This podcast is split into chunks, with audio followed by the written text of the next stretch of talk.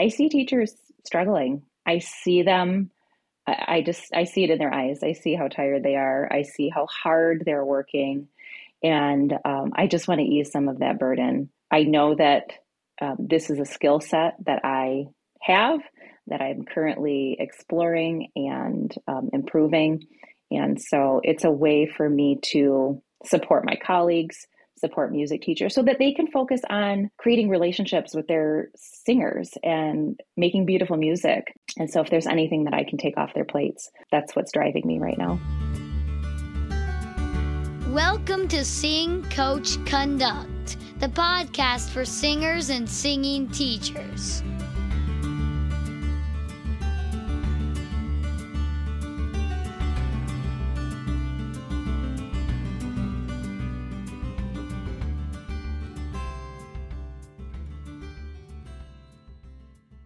Hello, everyone. My name is Megan Farrison, and I'd like to welcome you to Sing Coach Conduct, the podcast for singers, music teachers, and performing artists of all kinds. In this podcast, we share stories and explore ways to grow and thrive in both our professional and personal lives. My next guest is an incredible teacher and leader in the Michigan School of Vocal Music Association. It's been quite the journey for Sarah these past few years. She had recently celebrated over 15 years of teaching in the classroom. She was voted MSVMA's president elect, and she received the award for MSVMA's Teacher of the Year. Then her career took a different turn. I'll let her tell you about it. I really want to thank you uh, for taking the time. I know I'd asked you a while back to do this, and I've been waiting for you to be ready. So I'm just like so excited that you're doing this. And so I would really love to um, just get to know you better and know what your story is. I started music lessons in elementary school with piano lessons like like many kids do. I was 7 and truthfully I hated it and my mom made me finish out the year. You know, I committed and so I finished out the year. And um, then I took some time off, but believe it or not, at about 10 or 11, I knew that I wanted to be a music teacher. Um, I started violin in school with the school orchestra program and at the time it started in 5th grade and by sixth grade, I just knew I was hooked and I knew that I wanted to teach music. And so looking back, it sounds crazy to say, but I knew that I needed to know how to play the piano. And so I started taking piano lessons again. And I, of course, I look at my son now who's nine, and I'm like, there's no way he could make that determination in a year or two from now. Um, but that's how memory serves anyways. Mm-hmm. i knew that i needed to know how to play piano so i continued lessons and um, really delved into orchestra and violin. I was um, all in with the school orchestra and did youth symphony and all of those kinds of things. Now i did sing. I was in like middle school choir but it wasn't my first priority or my first passion. Orchestra really violin was was where it was at. Um, I still didn't like taking piano lessons, but I did it um, all the way through high school because I knew that someday I would I would need these skills. Mm-hmm. And um, in high school, and of course, I did all of the um, music camps, Blue Lake and some local camps. And in high school, I went on Blue Lake International's tour with the orchestra. And after I came back from that, I had a lot of trouble with carpal tunnel and ulnar tunnel. And it, it limited the amount of time that I could play. Mm. Um, basically, when you deal with that, you have to um, heal. And so I was limited to five minutes a day and then 10 minutes a day, which was really frustrating. And because of the time off, um, you know, I was I was a pretty decent violinist. I was used to being concert mistress and uh, just could not play the way that I knew I used to or wanted to. And I was having trouble communicating myself through music at the same level that I was accustomed to. And so um, throughout this whole time, I sang and I took voice lessons and I was in choir. But my priorities slowly started to shift because that was where I could express myself uh, more completely than with the violin. I do want to know a little bit more about what was that like. Uh, I mean, I don't think that's very common in in a young person, mm-hmm. is it? Can you tell me like how did you know something was wrong, and what was that journey like for you?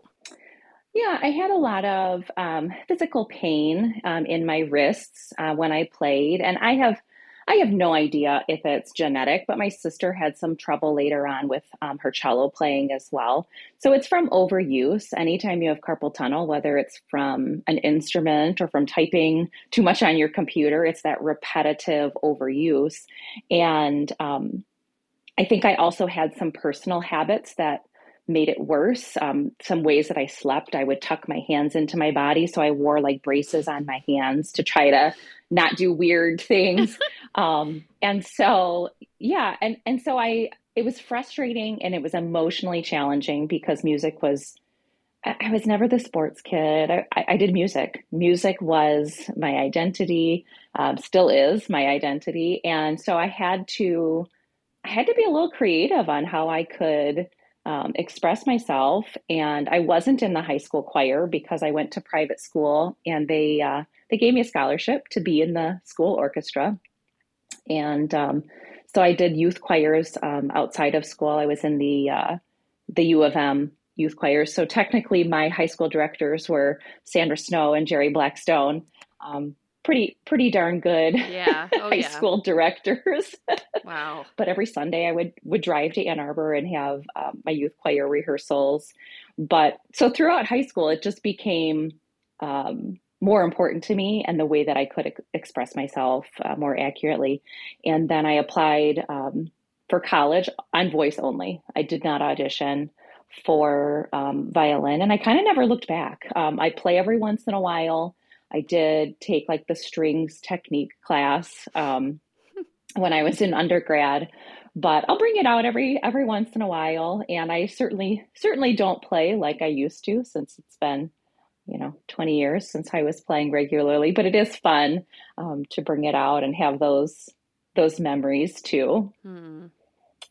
But um, so yeah, so that was kind of my switch to voice. And then um, I did get my undergrad at CMU. You and I were there um, at the same time, mm-hmm. and um, I was I was in a hurry. I did the the five year degree as fast as I could. In hindsight, I wish I had taken my time and enjoyed it a little bit more. Mm. You are never in that undergrad music environment ever again. Even if you go back to school, it's just not the same. Mm-hmm. And um, I was lucky, lucky enough to be hired uh, right away in a very strong district um, for a choir position. And I was there for 12 years before switching districts and was able to move back home, so to speak. Um, I'm about five miles from my parents now, which was one of the um, reasons for for moving back. Nice, because you you have a son. Yep, Yep, I have a son. He's he'll be 10 this summer. Hmm. and um, my in-laws and my parents are all within I don't know, 5 or 7 miles, so they can come to his soccer and recitals and it's just been really wonderful. That's awesome. So mm-hmm. what was your experience like in your first school as a, you know, as a new teacher going in? What what was that like for you? Terrifying. I I thought they had made a mistake. I could not figure out why they had hired me. Um, I replaced a longtime director, and and she had had a student teacher um, at the end of her tenure there who was being who was being prepped to take her position. And so it was a little bit of an upset and surprise, I think, when I was hired and I was straight out of college, hadn't worked anywhere. And um, the funny thing is, I almost didn't even apply. I got halfway through the application and realized I wasn't qualified. They wanted somebody to teach choir and English. And I don't have an English degree, I have K 12 music. Uh-huh. And um, my mom was like, Well, you're almost done with it. Just submit it. What's the worst thing that could happen? And so I submitted it and went through, you know, all of the rounds of, of teaching. We actually had a family vacation that summer we were in Hawaii and I was fully prepared to to book a different flight home if I had to interview again and like race home mm-hmm, mm-hmm. to get the job. Um, and when I started, you know, I I look back and it, it was a hard year. I think first year teaching is super difficult. And when you take over for someone who has been there for a long time and is a beloved uh, community figure, it's especially difficult. And it's hard to duplicate what you've never seen or experienced.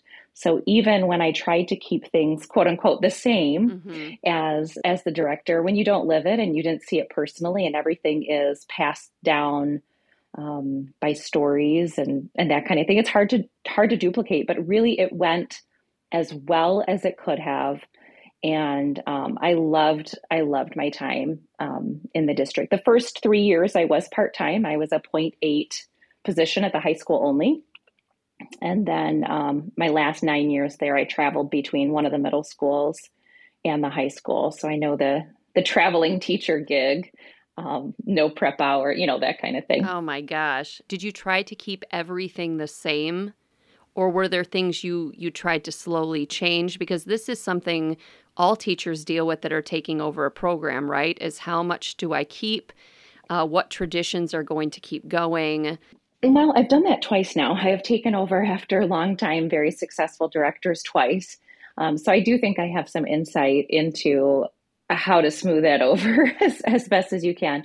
Um, the first time, I don't know that there was a lot of um, intentional choice. I was I was surviving. I was a first year teacher. I was doing whatever I could do just to stay afloat. So I do think I tried to keep things the same, um, but I don't know it was as intentional as the second time. Mm. So you know, the second time I switched districts. Uh, um, I had been teaching for 12 years. I had a different perspective. Um, I knew a little bit more about the program and the students coming in. And um, there, so I, I did make a very intentional effort on keeping things the same, unless it didn't work for me. And I found, um, you know, if you have a, a really good reason as to why something needs to change, students are very receptive to that. Um, and so there were things that I absolutely kept the same because it was important to them. It was meaningful. It was tradition. And then there were other things that just either weren't my style of teaching or didn't work for me personally. And so, yeah, I did change those things. Um, and for the most part, that went very smoothly because I would just explain to the students why it needed or what we were going to do. And they're like, oh, okay, yeah, that makes sense.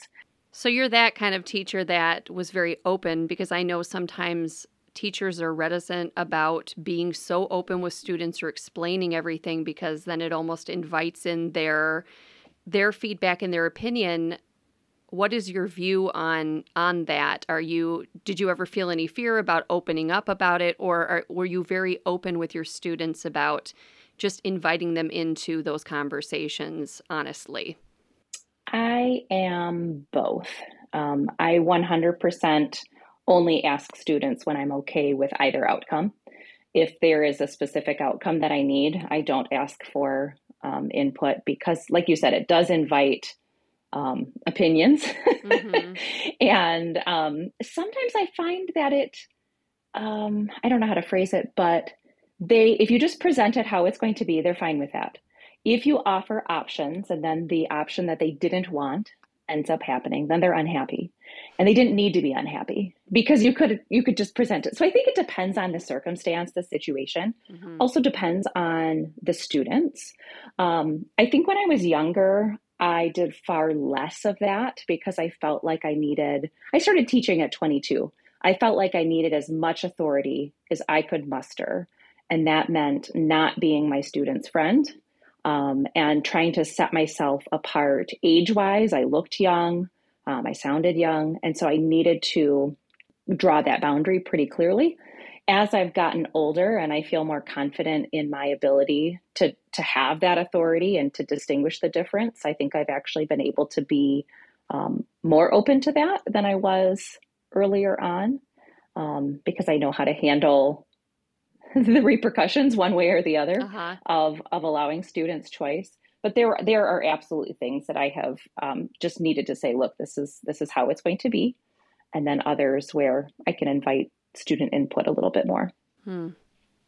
so how was your second job different from your first so um, partly um, COVID. I I had been there about a year and a half before COVID hit. So I survived the first year in a new district, just learning the ropes, learning it's all the things that you don't see, learning how to pay bills and who to contact for maintenance. And it, it's all those other things that really are the underside of the iceberg, all the other things. Mm-hmm. So I spent that first year just trying to figure all that out. And then halfway through my second year, COVID, which of course threw everybody for a loop, and that changed things pretty drastically. Um, I think another big difference in the second uh, district was just um, the size. So in my first district, there was one high school. I was the high school choir director and middle school. Mm-hmm. And while it was a big school, there was just one. And in my second district, there were three high schools, uh, four middle schools. So I had colleagues and a team. And um, that was really exciting to me to have so many colleagues to bounce ideas off of and work together. Um, and that was truly a saving grace when we were teaching online. We shared the workload, we split the ideas, and then we all were able to implement them, even in our own buildings. But um, to have those those teammates was invaluable.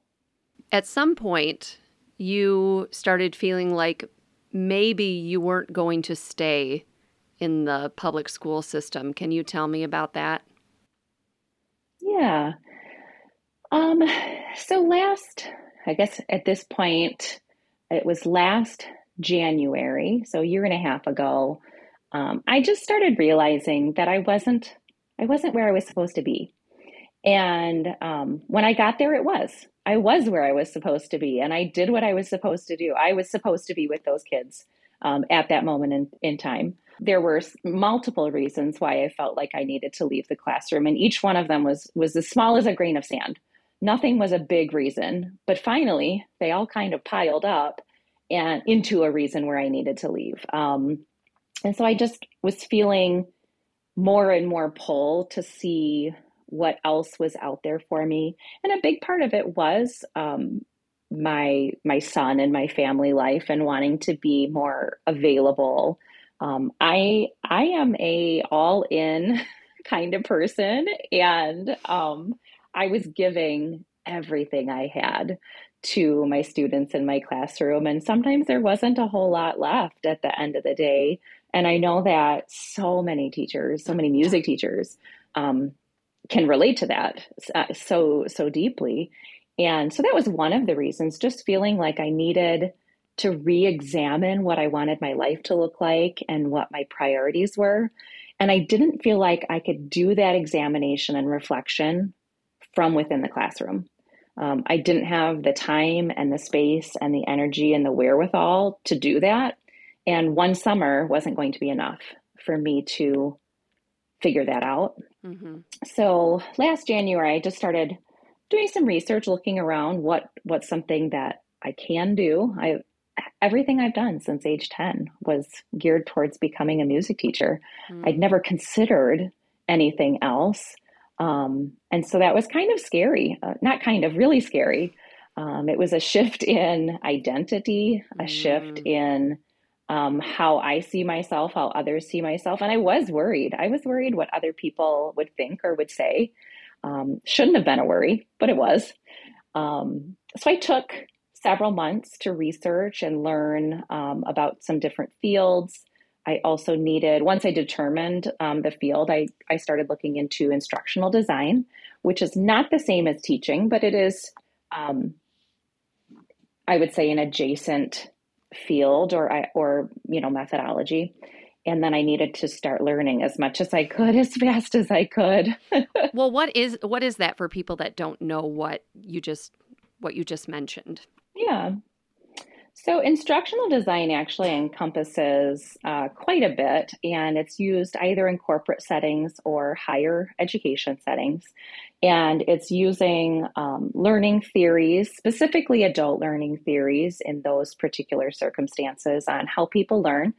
Um, and it can range anywhere from creating videos to um, handouts PowerPoints. Um, now, in my current position, I'm also a facilitator, so I do some instruction and teaching online um, in a corporate setting, not for music, um, which is kind of weird, but um, it's working. It's working well uh-huh. so far.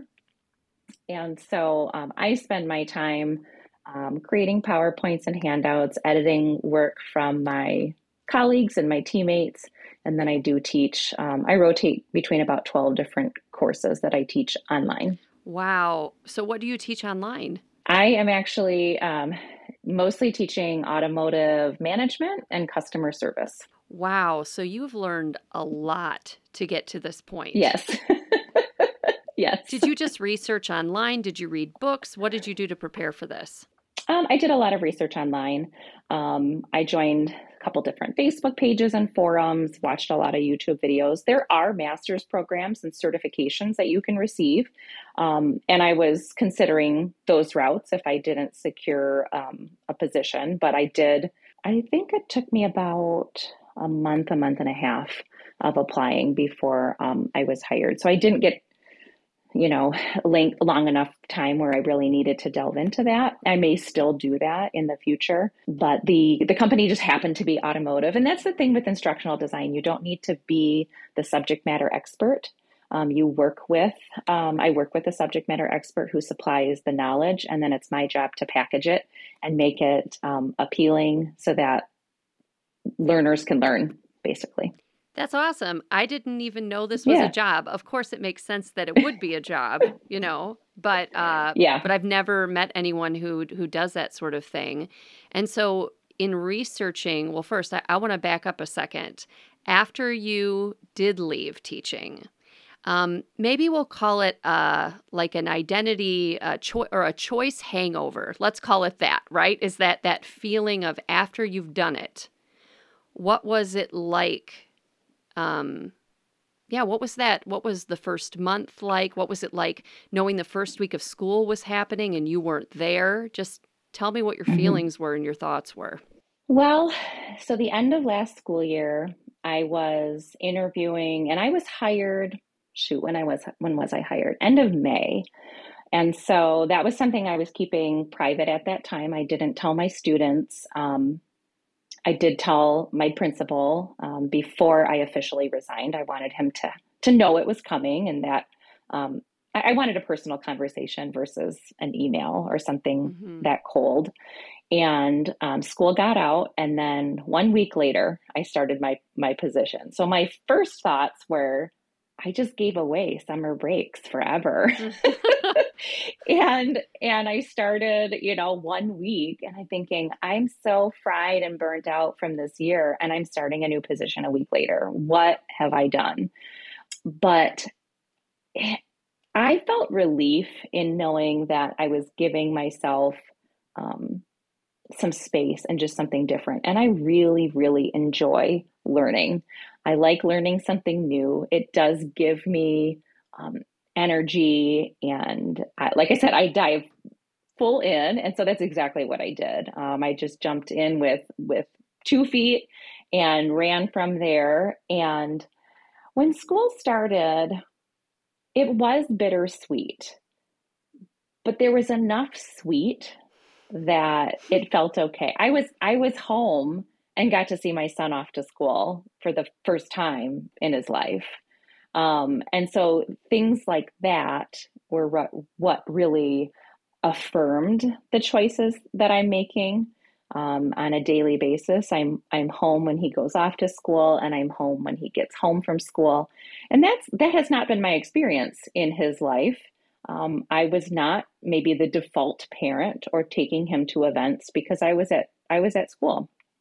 Um, I left when it was dark, and I got home when it was dark and I don't begrudge any of that. It's just a, a big difference right now mm-hmm. to be more present for those for those moments. Hmm. Did you miss? Um, I know both of us just in conversation with you, our students would call us mom. Mm-hmm. Was it hard for you to know that that wasn't going to happen anymore? The students are what I miss the most. Without, well, that and the music. Um, I miss being able to shape and mold what it sounds like what the music sounds like. Because i can i can sing on my own. I sang in a community choir this year and those were all wonderful wonderful outlets for me. But none of that was me holding the music in my hands as a conductor and shaping that with my students. Um, and then the relationship that is forged through that experience with my students. So absolutely i do miss that um, and i still keep in contact with um, some of my students. I have tried to be Um, available from a distance, I think would be the way I would put that. I didn't, I was very intentional that I didn't want to get in the way of the new director.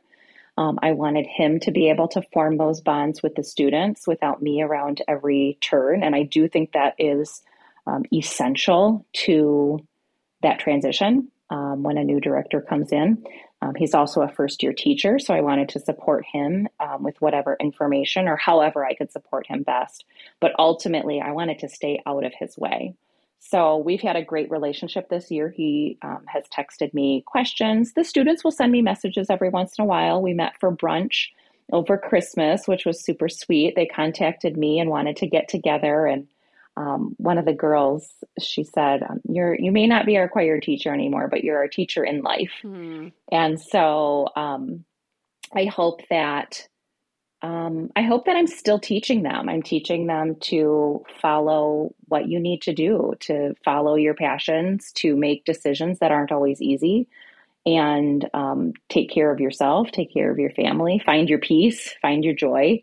And i think those are important lessons that i can still impart with those students. So, even though you left public school teaching, uh, music is still a part of your life, teaching is still a part of your life. Tell us what you continue to do and how you continue to be a part of the music world. Because um, if I'm correct, the, your last year of teaching was it? Was it your last year that you were you were voted by MSVMA, Michigan School Vocal Music Association, um, Teacher of the Year? And you were elected you you became president elect of MSVMA. Did you know when that happened already what was what your future, you know, the direction you were going because I can't remember necessarily the timeline of this, but how did that all fit into your life at that moment? So my term for MSVMA started two years ago. So that would have been one year previous mm-hmm. to this decision. So I didn't know that I was um, leaving at that point. And I, first of all, the it both are just an incredible honor. And um, if I'm being honest, I never set out for any of those or or imagined um, any of that happening. I know that there are directors that have goals of being an honors choir director or teacher of the year and they just weren't on my radar. I just was living in my happy little bubble doing my thing and um, just an incredible shock and an incredible honor.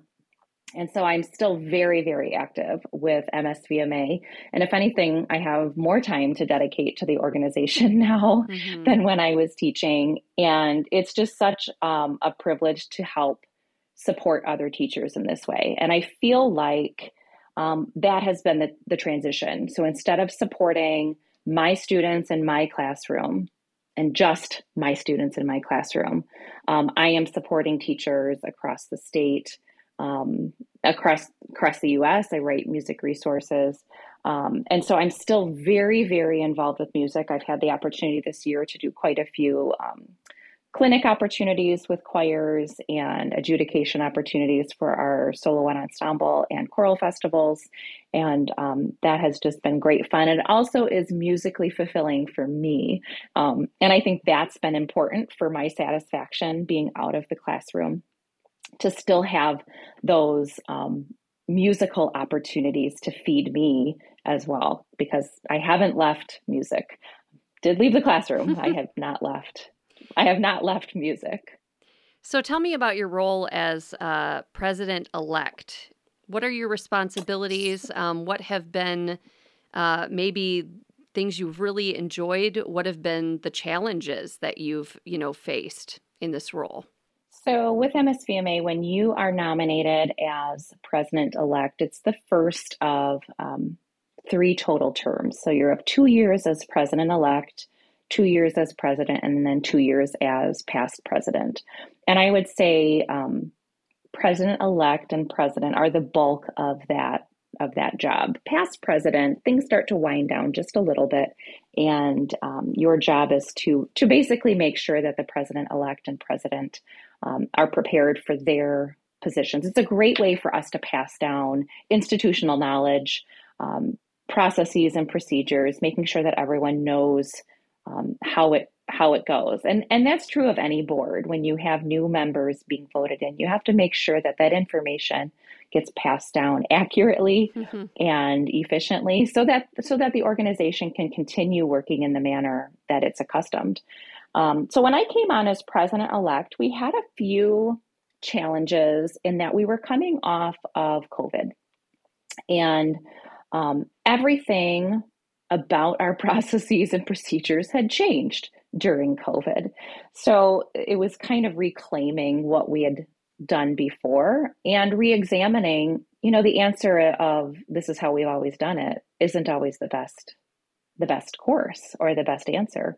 And so dissecting um, what do we want to get back to and were there any things that we had adjusted during that pandemic that actually we'd like to keep. That worked really well.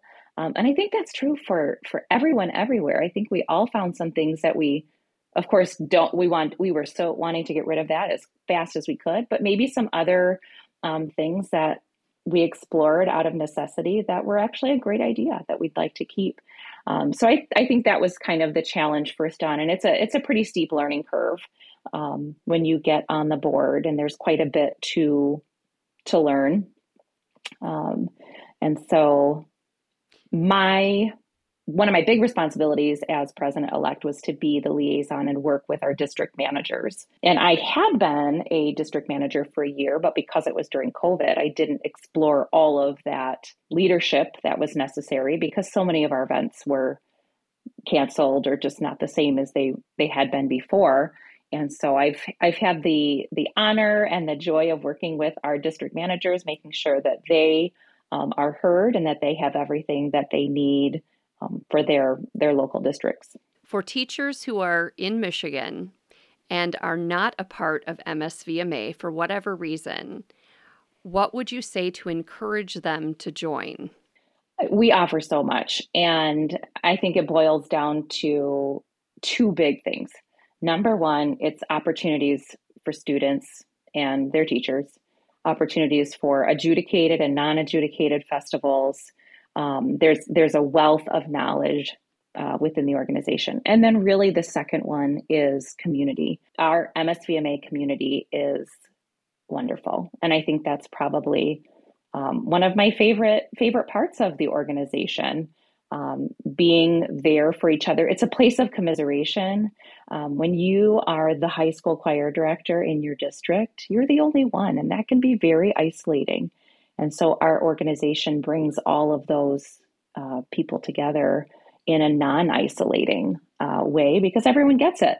They are that person for their community and they understand. What do they do to bring people together? What opportunities do you offer for people to connect?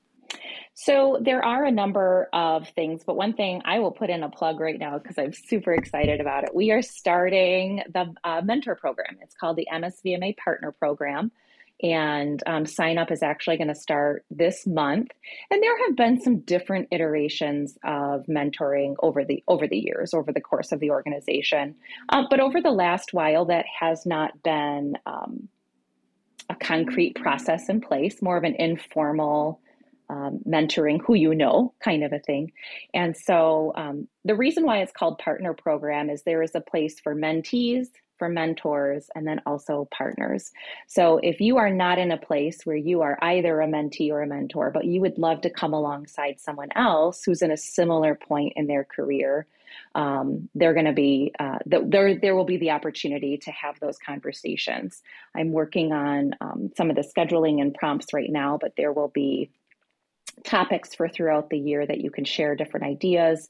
We're going to pair people up based on their teaching load and what they're interested in, as well as their preferred uh, means of communication. If you would rather just text or meet on Zoom or have a phone call or meet in person, we're going to try to accommodate all of those different uh, channels of communication as well. So I'm very, very excited about um, that, and we'll see how that see how that goes. So that's launching when? When are you starting this program?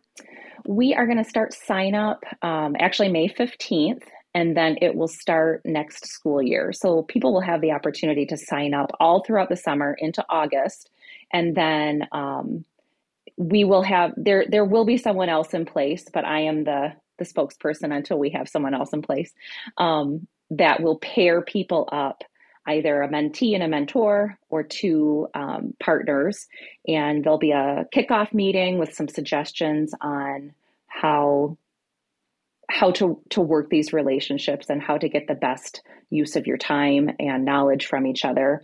And then they'll be paired up throughout the school year. We'll do a second round of signups next winter about second semester. So if anybody doesn't jump on board right away and they hear wonderful things and they want to to hop on for the remainder of their year, there will be a second um, sign up session. So this will be our first year. We'll see how it goes. It's kind of a pilot run, and uh, I'm really excited.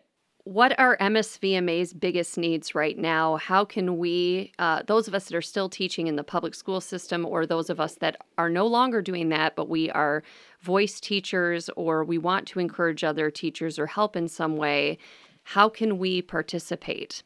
I think our biggest need are volunteers, and that's going to happen at, at every level. So, our district events, our district managers need volunteers to run those events to be successful. Um, our board needs volunteers to be coordinators and supervisors of some of the state level events. So it's everything from I'll be the bagel person and pick up bagels for the judges to running a festival and and everything in between. And it's so hard because everyone is so busy. And so what's what's the saying? Many hands make light work. And so our goal is to try to get as many volunteers as possible so that it is lighter work. We do have so many volunteers who dedicate uh, hours upon hours and upon hours and are wonderful wonderful volunteers but i would love to to offer them some more support and maybe a reprieve from those uh, positions because everybody is busy and everyone has a lot on their plate. And so just trying to um, share the workload. Who does someone contact when they do want to be a part, if they do want to help? Sure. Um, there's a lot of different uh, places on um, our website, msvma.org. You can find a board member or a district manager. If you know who your local district manager is, you can contact them directly Of course, anyone's welcome to email me as well, um, Sarah Stockton at msvma.org. And if I don't know the answer, I can always find the right person or find find out the information. Wonderful. So tell me about your current passion, which is you know you know what it's like to be a teacher. You know that it it requires what herculean effort and determination and resilience. And so how are you now supporting teachers? Because that is what you you really want to do right now. Is that right Absolutely. Um, so my my passion and the thing that I geek out over um, outside of my work hours is I do create music resources. Um, right now, I'm selling on Teachers Pay Teachers, um, but I do I did start a website this year and um, YouTube channel, and so I'm kind of in infancy stages, trying to get out there. Um, I focus on the resources that either are too time consuming for teachers to make or things that they uh, might not want to. And so they're they're ready to go ready to use. Um, something that specifically comes to mind are sub plans. Sub plans are so difficult to write uh, particularly if you are sick you're not feeling well. Um, and so to have some resources at the ready that you can um, just print or there's digital ones for the sub, particularly when the sub is non music, because we all know that um, finding a sub that understands and can teach a rehearsal are pretty few and far between. Yeah, I really, I really love writing music resources. It does need to be a, a side gig right now, but I'm hoping that maybe in the future um, I can combine my knowledge of instructional design and also that passion for music teachers and music um, and turn that into my full time full time job too. I really hope that you're going to be able to do that. Why? Well, why is this so important to you? I think, um, and maybe it's just because of the journey that I've been on the last couple of years. I see teachers struggling. I see them.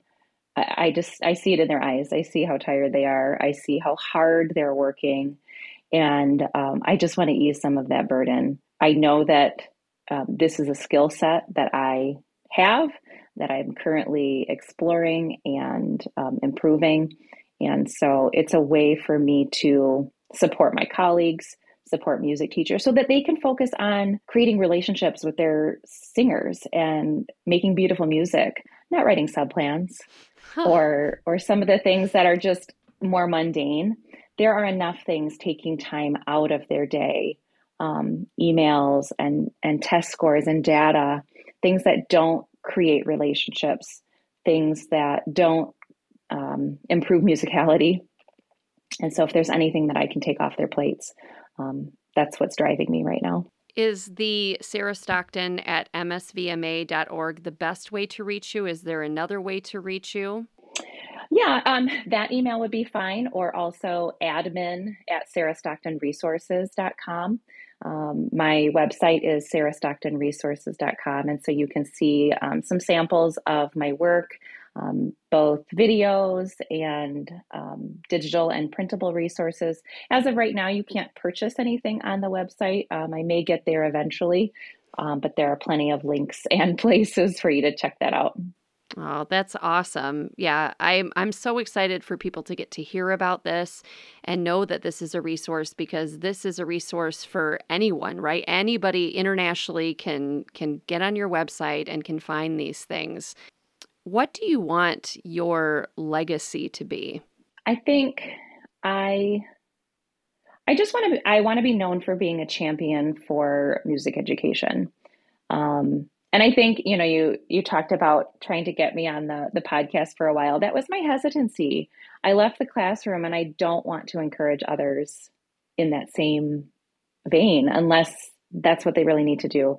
Um, so I didn't want it to seem like you know the grass is so greener so much greener outside of the classroom because that's really not the case um, but if there are teachers that are feeling stuck there there are other options but i definitely didn't want it to seem like um, i was encouraging people to leave the classroom and so um, i would like to be known for being a champion for music education both in and outside of the classroom for supporting teachers. And anytime I make a decision, anytime it's for my resources or for MSVMA, I ask myself the question is this what is best for kids? And that's how I frame everything that I'm working on and every decision that I that I need to get behind whether it's for the organization or for my own work is this what's best for kids um, and ultimately their teachers as well hmm. how do you reconcile knowing that you knew you needed to leave with also encouraging teachers to stay like because again i completely understand what you're saying and i actually had that thought before we did this interview is i'm thinking she isn't going to want you know to say you know you should leave we need great teachers in the classroom which i'm assuming you know that's why you're doing what you do how mm-hmm. do you deal with those conversations either one on one or just even in a very, you know, public manner of saying, yes, I know this is what I did, but, you know, fill in the blank? I would encourage any teacher to examine what brings them peace, what brings them joy. And if it isn't the classroom, then you need to you need to find what does bring you that peace and that joy. If you still can find that in the classroom and that's still where you want to be, then I'm trying to support you in that and give you that. I, would never tell someone where they need to stay or where they need to go. That's not up for me. Um, you know, just like I came to that realization, and who knows, I, 10 years from now, I could be back in the classroom. Um, I am only speaking for myself right here, right now, in this year. Um, next year might be a different answer, and that's that's okay. And for someone that's a planner and likes to have everything figured out, that's a tough, tough statement. But I'm okay with that. Um, I am doing what's best for me right now, right here, and I would encourage teachers to do the same thing. Um, if you feel stuck, if you feel despair, there are other options. If you love what you do and you just have a bad day, then stay. there are there are bad days everywhere. Um, but I'm hoping that you know, in in whatever small way I can contribute, that um, offering support is what those teachers need to be successful and to be um, in the classroom doing what they want to do and love to do. What about the degree the time, the money, because I've heard a lot of, you know, in talking with teachers who are struggling, they will say, I've invested so much of my life into being this thing, right? This is what I'm meant to do. Mm-hmm. And I, I, you know, I'm, I'm paying these student loans. I have this degree and now I'm not sure. How did you feel about that? Um, truthfully, that never occurred to me. Um, I don't regret my degree. I have a bachelor's and a master's. My master's is in choral conducting. I don't regret it for a second. Um, like I said, I love learning. I learned a lot, and that that was one chapter. I'm just in a different chapter, um, and maybe the next chapter uses those degrees. Um, I have zero zero regrets, or even that never even occurred to me.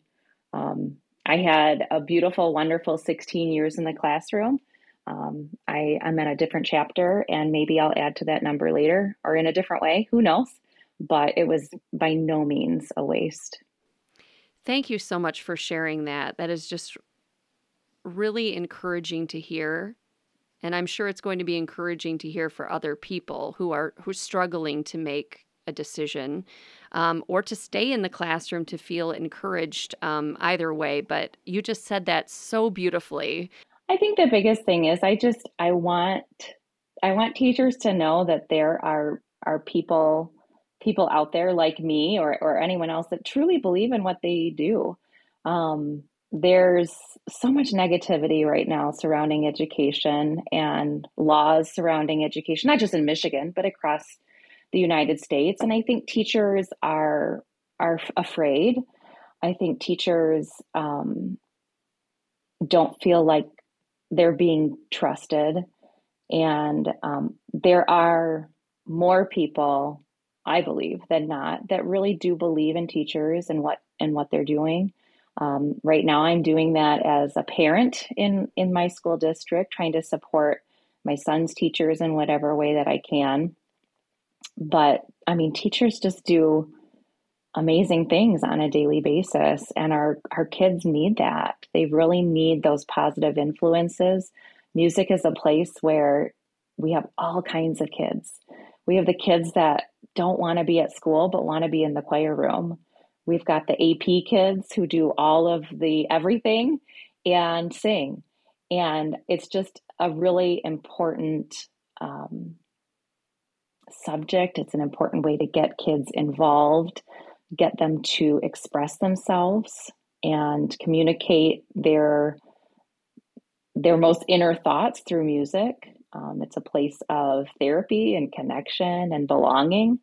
And as a parent, when I think about that for my son, um, you know, he's in elementary school, but as I'm starting to wrap my brain around, okay, middle school in another year and then high school, what do I want for him? I want him to feel like he belongs everything else will figure itself out.